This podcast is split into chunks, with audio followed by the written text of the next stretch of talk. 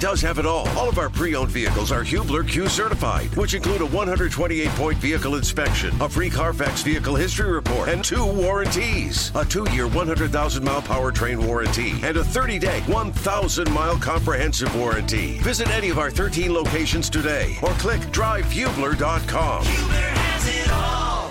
One hour in the books here on the midday show with Jimmy Cook. I'm Will Haskett. We talked Colts. We talked NBA, Pacers. We talked when we would want to get a refund on a sporting event in our life. It's harder and harder when you're in this business, though. We see a lot of sporting events without paying for a ticket, and that is certainly a perk, one of the many perks. I don't think this uh, our first guest has paid for a ticket to a Colts game in maybe my lifetime. He joins us now. Fox 59 CBS 4 Sports is Mike Chappell is with us. Chappie, thanks for the time. Um, how many people per day now pull you over in the store and ask you about the fourth overall pick on Thursday? Yeah, like I know, like Chris Ballard shares. You know, we we talk every night just to double check to see where they are. Yeah, I, I don't know, and and w- with all the the misinformation and smoke that's out there, we talked to him last week, and I asked him, "Do you know how the top four are going to go?" He said, "No, I don't." I believe him. You know, I think everybody's pretty convinced that Bryce Young goes one. I'm still not convinced Houston doesn't take a quarterback. I, I need to see it. I'll need to see it. But you know, we'll see how these guys fall because until you know, the one thing in the past when the Colts have had this franchise shaping decision, they've had the first pick. You know, with Peyton, even going back to Jeff George, but Peyton and Andrew Luck. When you when you're at one, you control everything. Well, when you're at four, you don't control much of anything. So it, that's what adds intrigue to it. And whenever you have quarterbacks involved, uh, you know, three, four, five, whatever, it always amps up the uncertainty because, as we've seen, whatever the word is, desperation, urgency. When you don't have the guy, you've got to find the guy. And there's five guys here that people think might be the guy.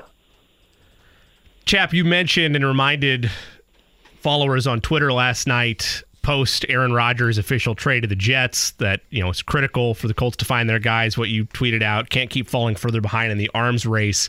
When you look at the potential lottery tickets of guys, you mentioned five potential quarterbacks that could be that guy, but like you mentioned, the Colts really not in control of their own destiny here. They have to wait to let the board come to them. How dangerous is it to either A, take the wrong guy here, or B, set yourself further behind that arms race with false hope whoever they take. Let's say it's Levis, let's take it Stroud, let's take it's Richardson, either one. Uh, how more more dangerous is that versus the argument of taking a swing this year because being inactive will set you further behind? I, I think at some point you simply have to take a swing, trust your. Again, this is all based on on all the evaluations that they've done, saying they believe one of these guys is the guy, and that guy, if he's there, at four or three if they move up. If you believe that, you you just have to do it, knowing that you know it's probably forty percent teams are wrong, even even at the top of the draft. So it's some it's, it, yeah, there's danger involved, but I think in action it may be as bad as anything. To be sitting there in a year or two years and say, "Boy, I, w- I wish we had done whatever." I would rather. I think they're at the point to where they just have to trust their evaluations, and if one of their guys is there, you take him, and, and then you do everything possible to give him a chance to succeed. Shane Steichen's presence can't be overstated. They believe that he can that he can work with a, you know, an unfinished product, which all these guys are. You know, even Bryce Young, they're all unfinished and have things they're working on. All of them have things you can work. The one thing you can't work on with Bryce Young is his size. Yeah. I mean, you can you can have him eat a host of donuts and he comes in at two twenty. But but the other guys, everybody else's flaws, I think, are workable. You know, the experience with Anthony Richardson is you get him experience. I mean, everybody else, you, you can work on things. I just don't think doing nothing or getting a left tackle of future or a pass rusher that might be, you know, the guy. None of that in my mind really. Yes, it matters, but until you can get the quarterback solved, hmm. you, your your ceiling is so low. It's probably not even division. Yeah, yeah, I don't think it is. So, so you have you have to trust the process, trust your everything you do, and say, here, here we go, guys. This is the guy that determines whether we're here for another six to eight years, or whether Jim Irsay really hits a reset button in two or three years. Fox 59 CBS Forward's Mike Chappell is joining us. And uh, the good segue there, Chappie, with you mentioned Shane Steichen. Two part question. I'll try and make it as quick as possible. Number one, how involved is your sense that he is in helping to select the quarterback, if that is indeed what they're going to do in this draft coming up? And then, secondly, to that, since he's had success and it's been well documented with a number of different types of quarterbacks in this league, all four of these guys that we're sort of throwing around have various levels of success, whether mobility, arm strength, and the combination of them. Is there a particular type of quarterback that you feel like is the is the need or is the want of that head coach based off of his variety, and then how much of a say does he have in who that might be? I think he's got a ton of say. I really do. I, I, I think you trust Chris Ballard and his personnel guys, all these scouts and Morocco Brown, to say, okay, th- th- this is how we rank them. This is what we see. And then you go to Steichen and say, okay, which ones do you believe you can really work with and, and kind of get the most out of? It would just make no sense for Chris Ballard to make this pick without having, without allowing Shane Steichen as head coach to, to have heavy input. I, I, am not saying Shane, Shane Steichen makes makes the pick, but boy, he's got to have you know a strong vote and a strong voice if he believes strongly in one of these guys, or if not, what are you doing? You know, yeah. why would you give your new head coach a quarterback that says, you know, I don't know, I'm not too sold on this guy. You know, our evaluation says this that's crazy, and, and I don't think that's remotely what they do. So I, I think he's got a, a ton of, of say. Frank Reich had a ton of influence until you know things didn't work out with he didn't Car- Carson Wentz and not so much Matt Ryan because they were all you know they, they were all sort of in on Matt Ryan, but you, you've got to you've got to give your head coach uh, uh, all the chances in the world to succeed, and that starts with giving him a quarterback that he believes in.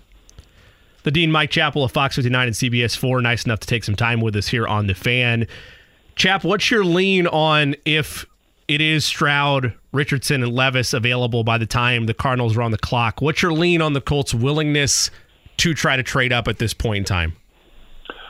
I guess they would they prefer to stay put because – you're going to give up a couple of what Jim Irsay describes as gold nuggets in second or third round picks. Uh, but I've always contended if if you if you get a, and I, I think Arizona waits till draft night to trade. Yeah. That, that's when it'll, that's when it'll be the most valuable. But if you're sitting there at four and Arizona gets on the clock and your guy you know the, the other guys are gone and your guy is left. You go get him. You just you just and you don't think about the price. You know, you don't think about boy, I really don't want to give up two twos or a two and three. That's crazy. If you believe in that guy, you you you you go and get him, and then you deal with the fact that you're losing a couple of pretty valuable draft picks. And but if they if it comes there and they've got two guys that they say, you know, we can work with either guy, then you stay put because they do value draft picks and they've done great work in second and third round. Yeah, there've been there've been misses, but everybody has misses. But ideally, you stay put. But if doggone if the guy's there, you go get him. I was talking to Bill Polian about a story last week, and he likes Hendon Hooker. Now, I'm not saying you know he ranks him above all the other guys, but he likes him. And I said, boy, you can't take Hendon Hooker at four with with with the knee and all that stuff, and this year would be pretty much a redshirt year. And he said he he decided he came to the conclusion a long time ago that if you like a guy, if you really like him, you take him. You know, you don't wait to you know you don't wait to maybe I can get him at fourteen or twenty or whatever. If you like him, you go get him. But I, you know, I don't think they would do that. But the point is that there's a guy that you really, really like, and the only way to ensure getting him is to move to three. You do it. I'm convinced, and I'll be proven wrong, I guess, that Arizona won't pick at three. I just think somebody comes up. The Raiders, Atlanta, gosh, Tennessee. That's a long way for Tennessee to go, but but and, and could you imagine somebody you're sitting there hoping you get your guy and Yeah. somebody jumps up and gets him. That's where you don't want to be. Boy, if we had only done this. And that's why I say if the guy's there and you got a chance to move up and get him, you go get him. You mentioned draft capital. The Colts have more of it for this draft than they had maybe a couple of months ago with the moves that they have made. And while it's hard to sort of peg who they might actually end up picking, whether it's at three or four, it, it almost feels like it's a foregone conclusion with three f- fifth round picks, Chappie, that there's probably going to be a linebacker picked given Chris Ballard's history. And then really just kind of the conversations last week uh, around the facility about, you know, the need maybe at that position to go and, and try and find some things as they try and build some depth later on in this round. We know where some of the holes are. Where do you think they're going to try and build depth, especially as they have that sort of glut of day two and day three picks? I mean, we can argue around two if you don't give it up on a trade up, whether it's a receiver, which I would prefer just because you got a young quarterback and it's supposedly a a, a thinner receiver draft, even though the, the the glaring need outside of quarterback is corner. Yeah. Is cornerback. I mean that that that cornerback room is really really thin as far as guys that have played at a high level. Um, but I so I, I can see the the second and the third pick being corner, wide out, wide out, corner, and then gosh, you've got you've got to find some offensive linemen. You need you need a, a, a young tackle to develop behind your young tackle at left tackle, and you need a couple of interior guys. You're, you're trying to find perhaps a starting right guard, unless they've got a free agent targeted if they don't get him in the draft. So they've got holes, but but corner, uh, wide out, and offensive line just kind of jump off the table. They've done, I was going to say virtually nothing, but they've done nothing uh, on the offensive line thus far, which tells me again they think they can get him in the draft, a couple guys in the draft, or again that they've got a couple guys pegged in free agency that that when they whenever they don't get in the draft, they say, okay, let's go get this guy who's played, you know, five years for three teams, and we think he can be a player. You know, the the Mark Glowinski, Chris Reed type of guy, which you'd love to get, but you know, you just don't. Those guys aren't always available. So, those are the three spots outside of quarterback that jump off, and you need a linebacker. I, I, I they're very, very good. They've been very good at finding linebackers. They have. Uh, and I, I guess I, I would think they've got a good idea on Shaq's availability or where he's at, one way or the other. I'm, I'm guessing they're they're positive. Shaq sort of gave us optimism last week, but still, you know, five months out from surgery, I would feel better if he if he was further along. That's just me comparing it to where he was last year, coming back. But they, they've got, you know, I think this is a very good roster in spots. But boy, they got some holes to fill. Mike Chappell with us at Fox 59 and CBS 4. Chap, you've covered this team since they arrived in 84. I know every offseason is unique and has its own challenges and storylines, but when you look at how you've covered this particular offseason and lead up to this draft by comparison to all the others, what's maybe the, the different aspects of this year, if any, or, or the uniqueness of this draft compared to others that you've covered? Well, the uniqueness is that you've got to find a quarterback, and and for the first time in several years, you're in position. Things have sort of lined up. Things lined up perfect to get Peyton Manning, and things lined up perfect to get Andrew Luck. I mean, I, I always go back to 2011. The Colts were awful, and they get the first pick, and they get Andrew Luck. The very next year, the Chiefs were awful. Get the first pick, and they get and they get a left tackle because there weren't any quarterbacks. So it, it's time. It's it's about being in the right place at the right time. And at four, they are. I mean, again, that you can enhance that to to go to three. I can't see Houston trading with the Colts to go to two, but you're, you you need a quarterback. You've got the fourth pick, and there's a slew of quarterbacks to choose from. So again, it, it, it it's about preparing for the future and giving the team and the fan base reason to be optimistic, and, and that's what Thursday's about. It's it's about for for a couple of years until you know there's hope that this guy, whoever it is, is the guy. And if he is, gosh, you're set for six, eight, ten, twelve, thirteen years. Mike, so until, uh, but until you get the guy, there's uncertainty, and uncertainty is a never never a good thing in the NFL. Mike, a broader question. I mean, you spent so much time in those locker rooms and press conferences and the sort of unique setup that is this offseason. New head coach, but the same brain trust in terms of GM. What's the temperature of the organization? I mean, I know that's a really, really broad question to sort of ask, but you have an influx of a new sort of offensive coaching staff and a new head coach and all the vibes that come with this, but you got a lot of the same. It's obviously a pivotal draft and everything that's coming up, but in this sort of era of the Colts that we're in, this sort of post Andrew Luck era, I guess, of the Colts trying to figure it out. Like, what is the temperature right now in that building? Because it wasn't a, a cleaning of the house, it was a half cleaning. We took one wing and we sort of redid one wing of the house, and now we've got to get, you know, a master bedroom occupant for that wing of the house offensively with a quarterback. But it's it's a sort of a unique situation, and so you've seen so many different situations and turnovers of power and stuff in the years. What's the temperature right now, of, of your opinion, in the building? Well, it, it's it's to win. It, it is. I remember it was last week or two weeks ago. We talked to DeForest Buckner, and he said, "I hate the word rebuild." Well, I, I guess it just depends on where you what word you want to use. Re, it's not a total reboot. It's not, but but when you bring it when you're turning to a young quarterback, you have to have patience. And and, and Jim Irsay, it, it's funny where Jim Irsay talks about the multiple Lombardis, which he's always driven by, which he should be. You know, good for him. Now, of course, it it sort of skews optimism when he talks about that, but at the same time, he talk, he talks about you know you need patience when you bring in a young quarterback and even a, a, a head coach.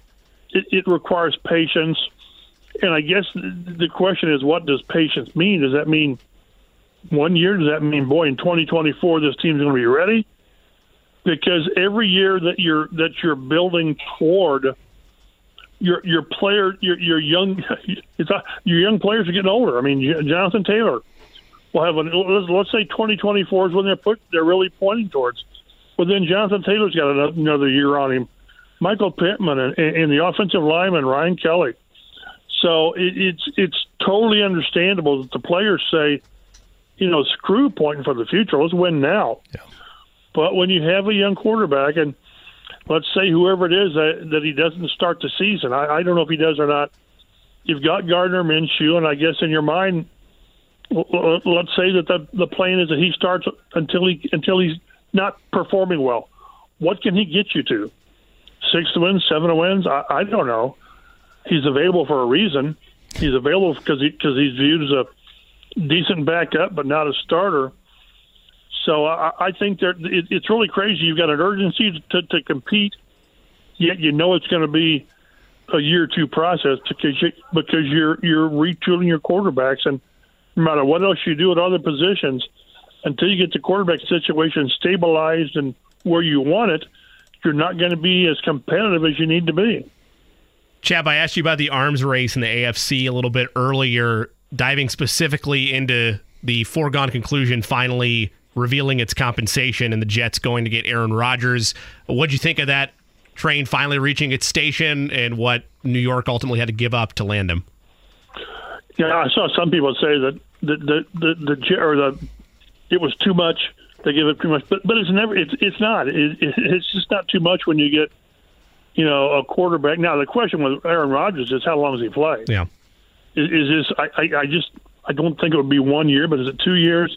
It's kind of like the Tom Brady thing, where if you're the Jets or if you're any franchise, I think just about anybody would would go to and get that guy, whether it's Brady or Rodgers or, or even Matthew Stafford, and the result is it wins you a Super Bowl, even if that guy's gone in like three years, and then you sort of they'll be back to square one. The Jets will a quarterback but but if they've if they've got two or three great seasons and they make deep pushes and maybe get a Super Bowl, then it's worth it. It's just worth it. You know, I don't I don't think the Rams regret whatever whatsoever. Hmm. What how they went about getting a Stafford and getting a Super Bowl. Same with Brady. But whenever you do it that way, there's it, it's going there's going to be a downside when that guy's gone because you put so much into that that one window, whatever it is, two or three years.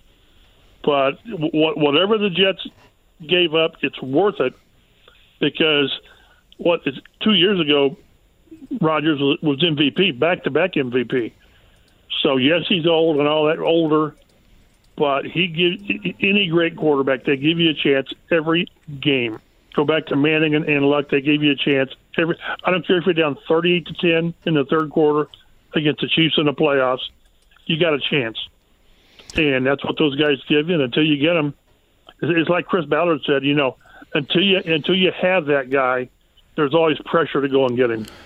Uh, two days, seven hours, and approximately 20 minutes till the Colts are on the clock, Chappie. So um, that's uh, that you can stay up until then. We'll allow you to have a nap after that. Okay. I just want it over. I, I'm looking forward to Sunday being here, and the, as I say, the the hail be in the barn, and we can all breathe. That's I think it's everybody has that same opinion. Thanks for your time. Enjoy the rest of your day. Thank you. That's the great Mike Chappell. Whether it's audiobooks or all-time greatest hits, long live listening to your favorites. Learn more about Kisqali ribociclib 200 milligrams at kisqali.com and talk to your doctor to see if Kisqali is right for you. It is the Fan Midday Show with Jimmy Cook. I'm Will Haskett. The frogs are still around as well, somehow residing in my throat all day long.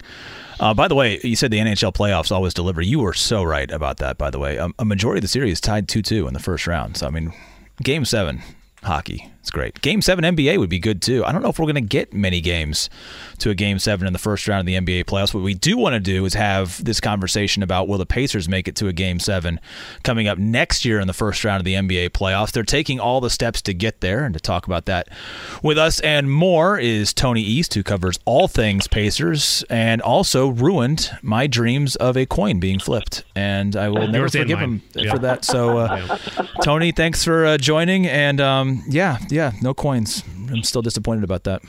I, I take responsibility for using the term coin flip and ruining everybody's day with that uh, with that exchange. But hey, you know, if you invent the three sided coin, I'm sure the NBA is happy to uh, to flip coins for these. Yeah, we'll, we'll figure that out. It's the, the draws have been taken place. We'll get into that because I'm sure everybody was as fascinated about those permutations as we were last week. But I want to talk a little bit big picture here, Tony. When you watch these NBA playoffs right now, you see what we're seeing, whether it's you know Jimmy Butler's amazing performance last night. Some of these veteran teams that are pushing younger teams to the limit, construction of roster, yada yada yada. What stands out to you about success in these NBA playoffs that if you were running the Pacers, you would be looking for this offseason to try and complete this work that's being done?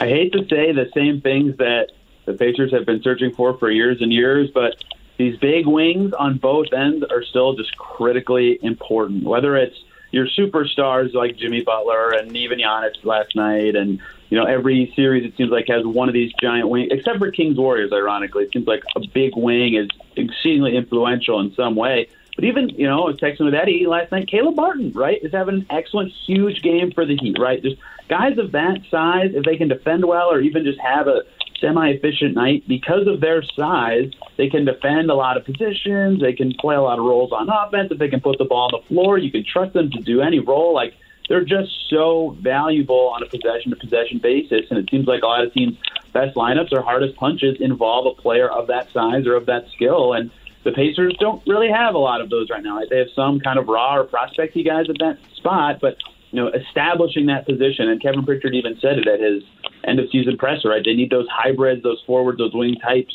to push their team forward. That's what they need because they're they're still ruining the day in the postseason. Tony, we were discussing this a little bit off air, Will and I, prior to you know coming on board today, and just how the NBA playoffs has unfolded, and with his conversation regarding roster construction, when you look at what's there right now, and you look at guys that you're willing to go out and get you a bucket or, or create that opportunity for a secondary piece to go out and get a bucket in crunch time when it really matters. Obviously, the top two candidates for that would be Tyrese Halliburton and Bennedict Mathurin as he continues to grow. Do you share a similar sentiment in that regard that these are the two guys that are going to be, or hopefully are going to be, your big time bucket getters? Or is that still something that you feel needs to be produced in this year's draft for them? I think those two can do it, right? Uh, Halliburton already showed some clutch chops this season, right? The, the, the Miami game, even that Celtics game right after the Zerbiak comments, uh, the game winner against Chicago, and I'm forgetting the other one. You know, he showed that he has clutch capabilities and can run the show. The moment's not too big for him, right? But Mathurin, we haven't seen that as much, right? The chances weren't as frequent for him as they were for Halliburton, but he does have the skill set in general of, you know, off the dribble chops, getting to the foul line, that isolation skills that make me think he could do it. I'd just be curious what it actually looks like.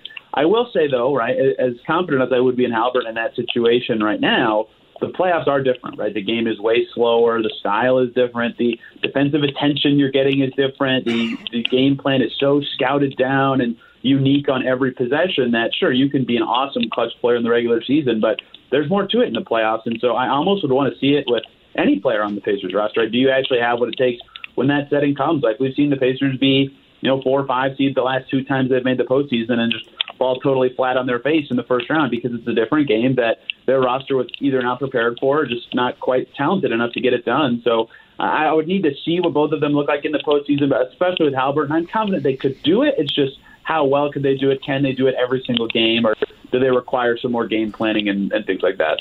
Tony East is with us, Locked On Pacers podcast, your source for daily Pacers information, plus the 65,000 places he writes about Pacers in terms of content around the interwebs. You can find him there as well. Tony, this is a team that obviously needs to take big steps forward defensively. I think we saw what this offense could be, even with just how they're presently constructed, and we know there's going to be some other pieces coming. I think it's simple to say, oh, with a high draft pick and the number of wings, many of whom are defensive minded, that you could probably go shopping and get all things in one sort of package when it comes to this draft. But I'm curious too, through the exit interviews, through maybe even just some of the research around the other players eh, as they progress through the NBA, how much growth defensively can this team, as it's presently constructed, no new acquisitions, how much better can they actually become defensively who they are as players?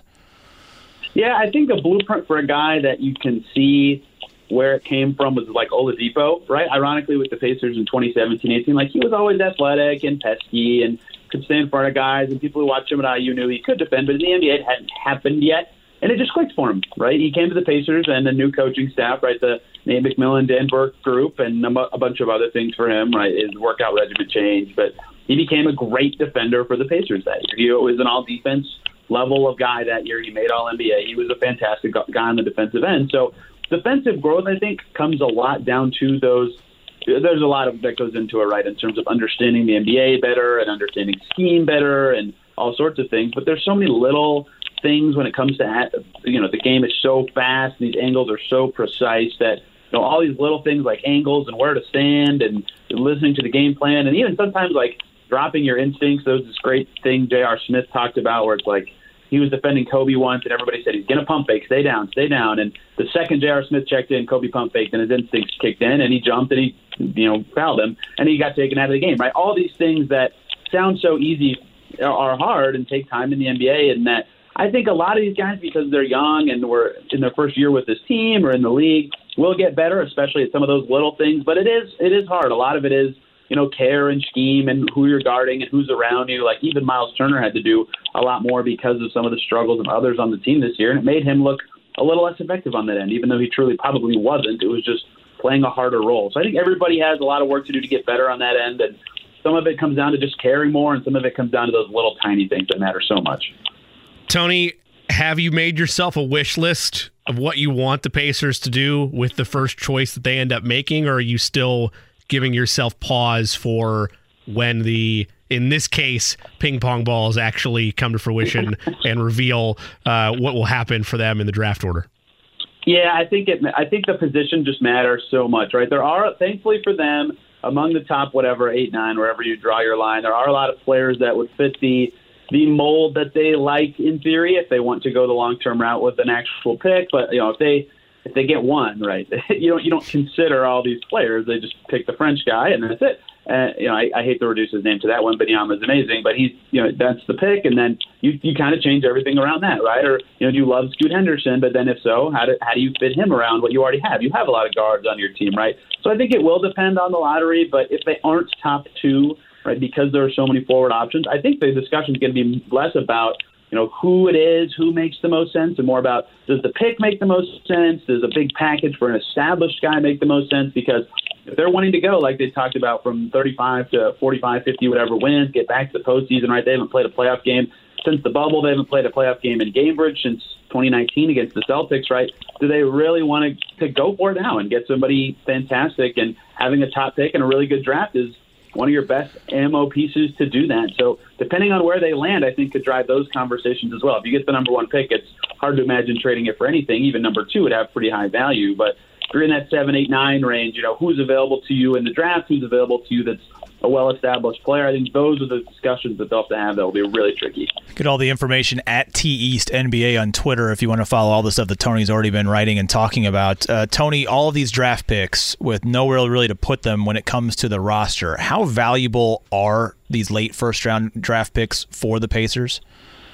Yeah, I mean, you could even point to their most recent 31st pick, Andrew Nembhard, and say potentially very right? Like he was awesome for them this year. That that gives a lot of hope for these late picks, but also you know that that's not common, right? Like the 31st pick the year before him, Isaiah Todd with the Wizards has not panned out to be much. So it's kind of eye of the beholder, right? If you're a team that loves a guy that's still available come 26, 29, whatever, they're super valuable. If you're a team that values a big drop on after whatever 24 players, perhaps they're not so valuable, but for the Pacers specifically, I think they're valuable in that they're just a solid asset a, for a team that is going to have a lot of movement this summer, right? Whether that's between players or picks or whatever, it's almost impossible for them not to be a team making either one ginormous trade or multiple trades just because they have too many picks and not enough roster spots and too much cap space, and not a lot of ways to use it with the way their roster is currently constructed. So those picks here represent a good way to you know get involved in a bigger trade or consolidate them for something else. So yeah, even beyond what their value is to the Pacers, the fact that they will have value to other teams, especially in a pretty good draft,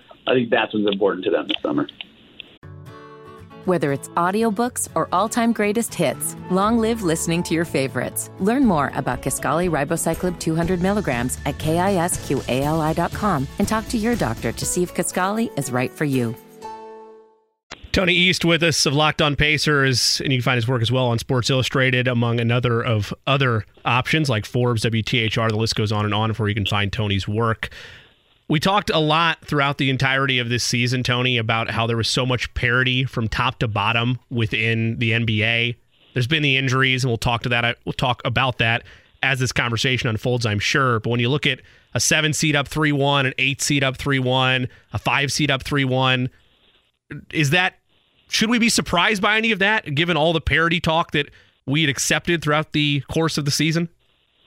Uh, yes and no, right? Like the Warriors are six seed, they're tied at two, but I don't think anybody's surprised by the Warriors winning. Right. The Knicks are a five four, right? But they're really good ever since the trade deadline. Like no one should be surprised by that, even though I picked the Cavs in five. So apparently, I should be surprised by that. But I think the Grizzlies and Bucks situation, even considering their opponents, right? Like the Lakers have LeBron and AD, but the Grizzlies were awesome this year, and they won a game without Morant, and now they're down three one and on the brink of you know completely falling apart in the first round. And the Bucks, especially, like they won a game without Giannis. They're down three one. The Heat can't miss from three, despite being a terrible shooting team this regular season. Like the two teams they're playing against have, you know, the stars of the Lakers or the one of the best playoff coaches ever, and Erik Spoelstra, right? That matters, and I think kind of speaks to the parity of the league in, in that, you know, these teams can be good on any given night, right? There's a reason that the play-in tournament was featuring, you know, 45 win, 46 win teams because there's a lot of good teams this year, right? The Pacers had the seventh worst record with 35 wins. Like that's usually a 12th worst record kind of range. It was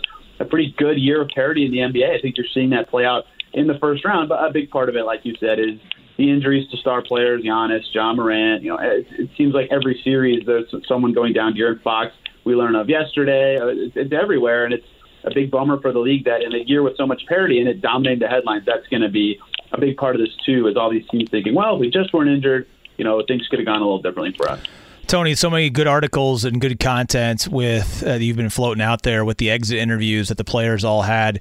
Uh, give me one player or maybe one thing that came out of an interview where your your eyebrows just raised a little bit. I mean, there could be so much talk. We got to do this. I got to get better at this. 110 percent. Yada yada yada. Everything's sort of moving forward.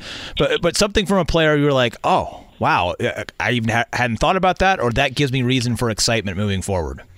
Yeah, that's what you just nailed. The thing I like about X interviews, like there's going to be 80% of the stuff said is some, not cookie cutter, but just some like, you know, you expect to hear it. Like, yeah, every player's going to work on their game in the offseason. It's their job. But what specific things stand out to me? One of the things that really stood out to me was Bennedict Mathurin saying part of the reason he was disappointed in the season is he didn't feel like he gave the effort level he was hoping for every single game, right? Wow. Like, that is a unique trait for a rookie to say. Like, he, he just said, he says all the right things to make you believe that he's going to be just like a really good player for so long, right? He wants to be pressed to be the best two-way player in the league. He loves being coached hard. He loves those moments mid-game where you know fans hate it, but he comes out and Rick Carlisle says, "Hey, you didn't do this coverage right, or you weren't in the right spot, or you didn't run your lane in transition right." That and that stuff's really important for a player who wants to be as good as he does. And so I thought that was fascinating that he put his rookie season under the microscope that way and said, you know, hey, I didn't always have that the way I hoped I would. And it's hard in an 82 game season, especially when it's your first one and you're learning a lot about the NBA and the rigors of day to day life. Like I asked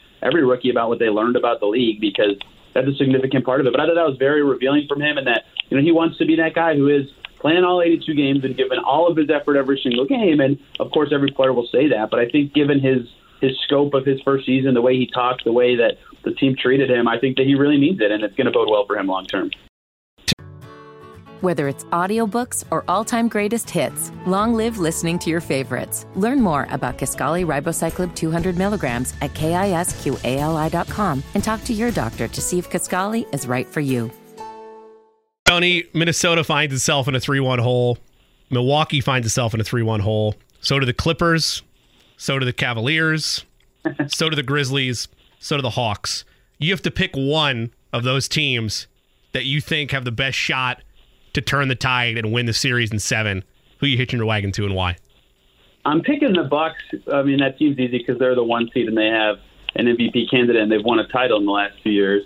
But the Heat were the 27th best three point shooting team in the regular season. Now they can't miss. They're over 50% after four games this series, even without Tyler Herro for much of it. That seems really unsustainable. The Bucks have won without Giannis already. They he played great last night. They were up big in the fourth quarter, right? They ha- the, evidence is there that they are better and they can beat the Heat at their best. But you know, obviously being down three one is exceedingly significant. So I think just because they're the best team in the way, the Heat have been winning. I mean, Jimmy Butler was incredible last night, but uh, has been a little bit unsustainable given what it looks like their team is. I think I'd pick the Bucks, but I got to give the Grizzlies a little bit of a shout here. Like I thought they played really bad last night against the Lakers and still had a pretty good chance in that game. Like Ja looked really out of it at times, and they were relying a lot on Desmond Bane to create as a result. And they were still up late, like one stop away from winning that game. I think they have what it takes to beat the Lakers, although it's hard to bet against LeBron up three one.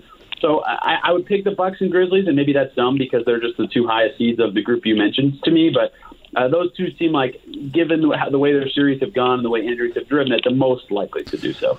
Tony, slight shift of gears here. Aliyah Boston introduced by the Fever, I guess formally, although we've sort of known that Aliyah Boston was going to be a member of this team for months now. Uh, as soon as that lottery was sort of over with, uh, there has to be optimism around the Fever, given how the last couple of years have gone and, and the accumulative assets finally coming to getting a player that was sort of a consensus number one overall type talent. Uh, what are the expectations of how large of a leap this team is supposed to take? The expectations of that leap, given what they've now been able to accumulate? Yeah, it's like all settled for them now, right? Like 14 months ago, they had a different head coach and a different GM, and their home stadium was being renovated, and they didn't have like nine of their 12 players were going to be on their roster year because the draft hadn't happened yet. It kind of feels all settled for them, and it culminates with having a, an obvious number one pick global talent in Aliyah Boston. She was a delight to meet yesterday at her introductory presser. She said morning to people who would ask her questions. Like I thought that was endearing and uh, rare for an athlete to be that sort of polite in that setting. And yeah, for the Fever, right? That they, they finally have the pieces in place to be a better team than they've been in past seasons. They have a culture in place. They they have a style that, that has kind of been missing, I think, in recent seasons. And on top of that, the way the W's kind of pivoted. There's a couple teams that have been better the last couple years that either had a, a, a legend retire or a legend move teams like the Lynx and the Sky that they could easily pass in the standings. So I think they'll be out of the, the league's basement this season and, and right on the cusp of maybe a playoff berth for the first time in about five years. Tony East with us of Locked On Pacers and Sports Illustrated. Tony, going back to the NBA playoffs continuation that we'll see over the next couple of weeks and months. Obviously, you had your predictions before the postseason started of who you thought was going to be able to raise the Larry O'Brien trophy with all the injuries, with all the series deficits where they're at in both sides, the East and the West. Has there been any shakeup of who you think can capture the title now with the gift of most series about wrapped up and knowing what you know now with all the injuries? Well, I thought it would be a Bucks Clippers final, so I'm looking extremely stupid at this stage, even though injuries have certainly gotten in the way. But the team in the East I've most commonly picked that isn't the Bucks or have been high on is the Celtics, and they look good this postseason. Even when they look bad, they're able to compete with the Hawks, and they just Derrick White's been so good for them. Former Pacer Brogdon's been really good for them. Right, they look really threatening. So obviously, Embiid and Harden's going to be tougher for them than Atlanta is. But I think you know they made the finals last year. They've got the infrastructure in place. I think they look really solid right now. Just especially given that they're one of the few teams that look like they might survive the first round with their health still intact. So I, I'd be high on the Celtics right now if I you know was was picking teams. And in the West, it's just so tough. Right, the Suns haven't looked as good as anybody thought. The Nuggets, they look fine, but even at their best, haven't looked as forceful as I maybe thought they might. You know, no team in the West has stood out to me. So I mean, I'm kind of inclined to just pick the team I've seen win the championship four times in the last seven years in Golden State, even though they've got a hard battle in front of them. But if they can escape this Kings team, who might be better than any team they beat in the Western Conference playoffs last year, right? Then I might, might be inclined to pick them to get out of the West. But it's a bloodbath, man. Like that, you could tell me six teams make the finals, and I'd probably believe all of them. It's such a crazy year. Tony, last one for me. NBA draft lottery is on Tuesday, May the 16th. That will obviously determine a lot of what the Pacers' plans and path are moving forward.